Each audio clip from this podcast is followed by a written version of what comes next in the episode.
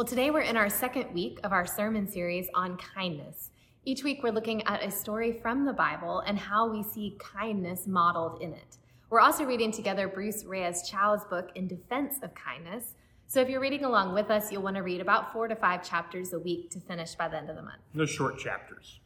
So last week we defined what kindness means and studied the story of Jesus with the woman accused of adultery. Today we'll be looking at another story of Jesus this one's a little longer, so we'll be doing, you know, a bit of Bible study together. If you have a Bible with you, go ahead and take it out and open to the Gospel of Mark, chapter 5. So, what we're going to read in Mark today is something the scholars call a Markan sandwich. Mm. mm. A Markan sandwich is when the gospel writer takes two stories about Jesus and kind of mashes them up together to help us make a connection. So he starts one story we'll see in our passage today, and then he takes a side path to tell another story, and then comes back to our first story to tell us how it concludes. So today's stories are about two women, a woman and a girl, who both need Jesus to heal them. So let's take a look at the Gospel of Mark, chapter 5. All right, so in verse 21, it says, When Jesus had crossed again in the boat to the other side, a great crowd gathered around him, and he was by the sea. Then one of the leaders of the synagogue named Jairus came, and when he saw him, fell at his feet and begged him repeatedly, My little daughter is at the point of death. Come and lay your hands on her so that she may be made well and live. So he went with him. All right, so what have we learned so far? Uh, Jesus is already surrounded by a lot of people, as usual. No doubt they all want something from him. But one important religious leader named Jairus manages to get through the crowd and starts to beg for Jesus' help. His daughter is dying. He knows Jesus can help him, but they have to move fast. Wherever Jesus had thought he was going, his plans immediately change, and he goes with Jairus. So a large crowd followed him and pressed in on him.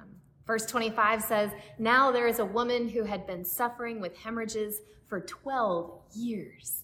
She had endured much under many physicians and had spent all that she had, and she was no better, but rather grew worse. So this crowd is still pressing in on Jesus as he follows Jairus to save his daughter. And in the middle of all of this chaos, there's one woman. She's been bleeding for 12 years. She's been sick for over a decade. And in her culture, this bleeding meant that she had also been unclean for that entire time, untouchable, an outcast, and she had spent every dime that she had trying to be healed, and nothing had worked. Mark goes on, verse 27. She, this woman, had heard about Jesus and came up behind him in the crowd and touched his cloak. For she said, If I but touch his clothes, I will be made well. So this woman was unclean by their religious purity laws, so, so no one could touch her. And now she has touched Jesus. So far, we've met two people desperate for hope. Both Jairus and the hemorrhaging woman would do anything, try anything. The good news is their confidence in Jesus is well placed. Let's keep reading. All right, verse 29. Immediately her hemorrhage stopped, and she felt in her body that she was healed of her disease. Immediately aware that the power had gone out from him, Jesus turned around in the crowd and said, Who touched my clothes? His disciples said to him, You see the crowd pressing in on you. How can you say, Who touched me? Jesus immediately knows what has happened in this part of our story.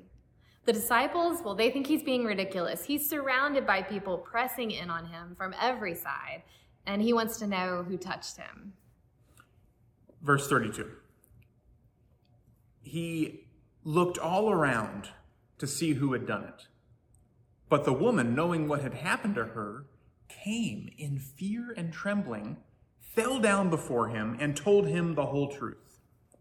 He said to her, Daughter, your faith has made you well. Go in peace and be healed of your disease. So this woman was terrified. She's unclean and she had touched Jesus and she knew it. But Jesus doesn't scold her, In fact, he applauds her faith. He calls her daughter. Verse 35 While he was still speaking, some people came from the leader's house to say, Your daughter is dead. Why trouble the teacher any further? So by the time Jesus has had this conversation with the woman, he had run out of time for Jairus' daughter. And Jairus' friends, they don't mince any words. Forget it, Jesus, you're too late. She's gone.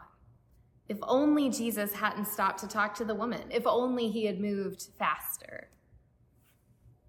Mark says, But overhearing what they said, Jesus said to the leader of the synagogue, Do not fear, only believe. He allowed no one to follow him except Peter, James, and John, the brother of James. When they came to the house of the leader of the synagogue, he saw a commotion, people weeping and wailing loudly. When he had entered, he said to them, Why do you make a commotion and weep? The child is not dead, but sleeping.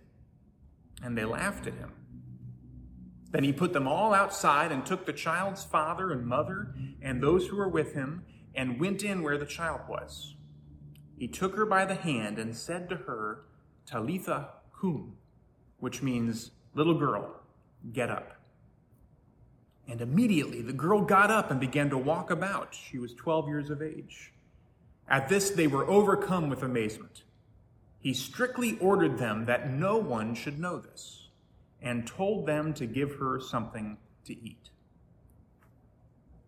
So, in the second healing in our Markan sandwich, the young girl is once again alive.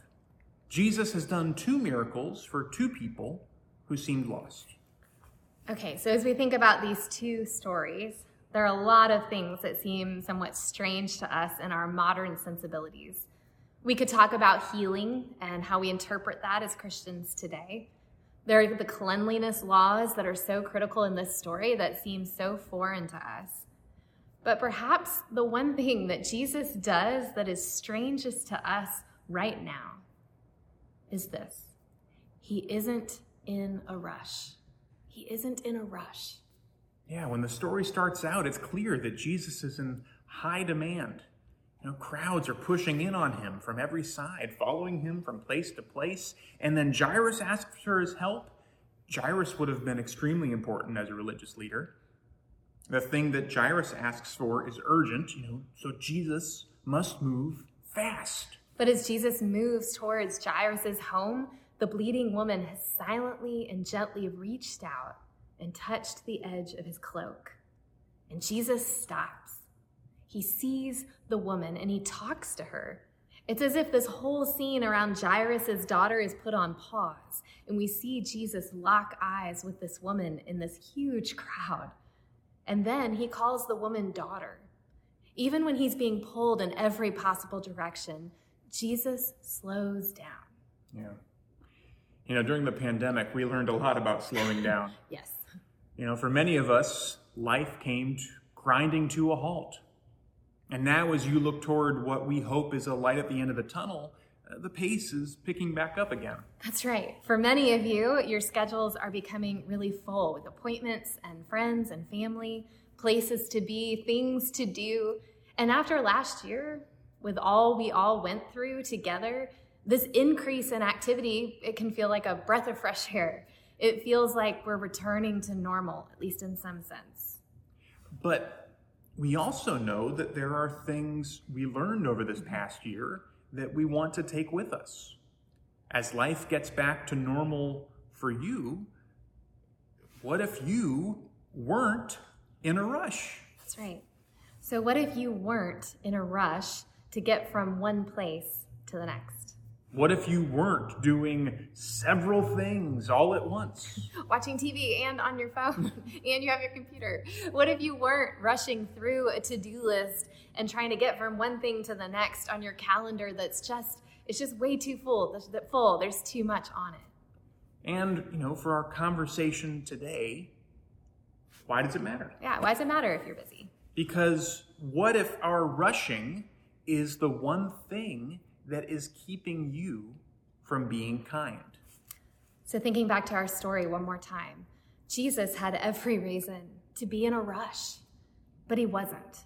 So when the woman touched the edge of his cloak, he didn't hesitate to stop and to talk to her. He was kind to her.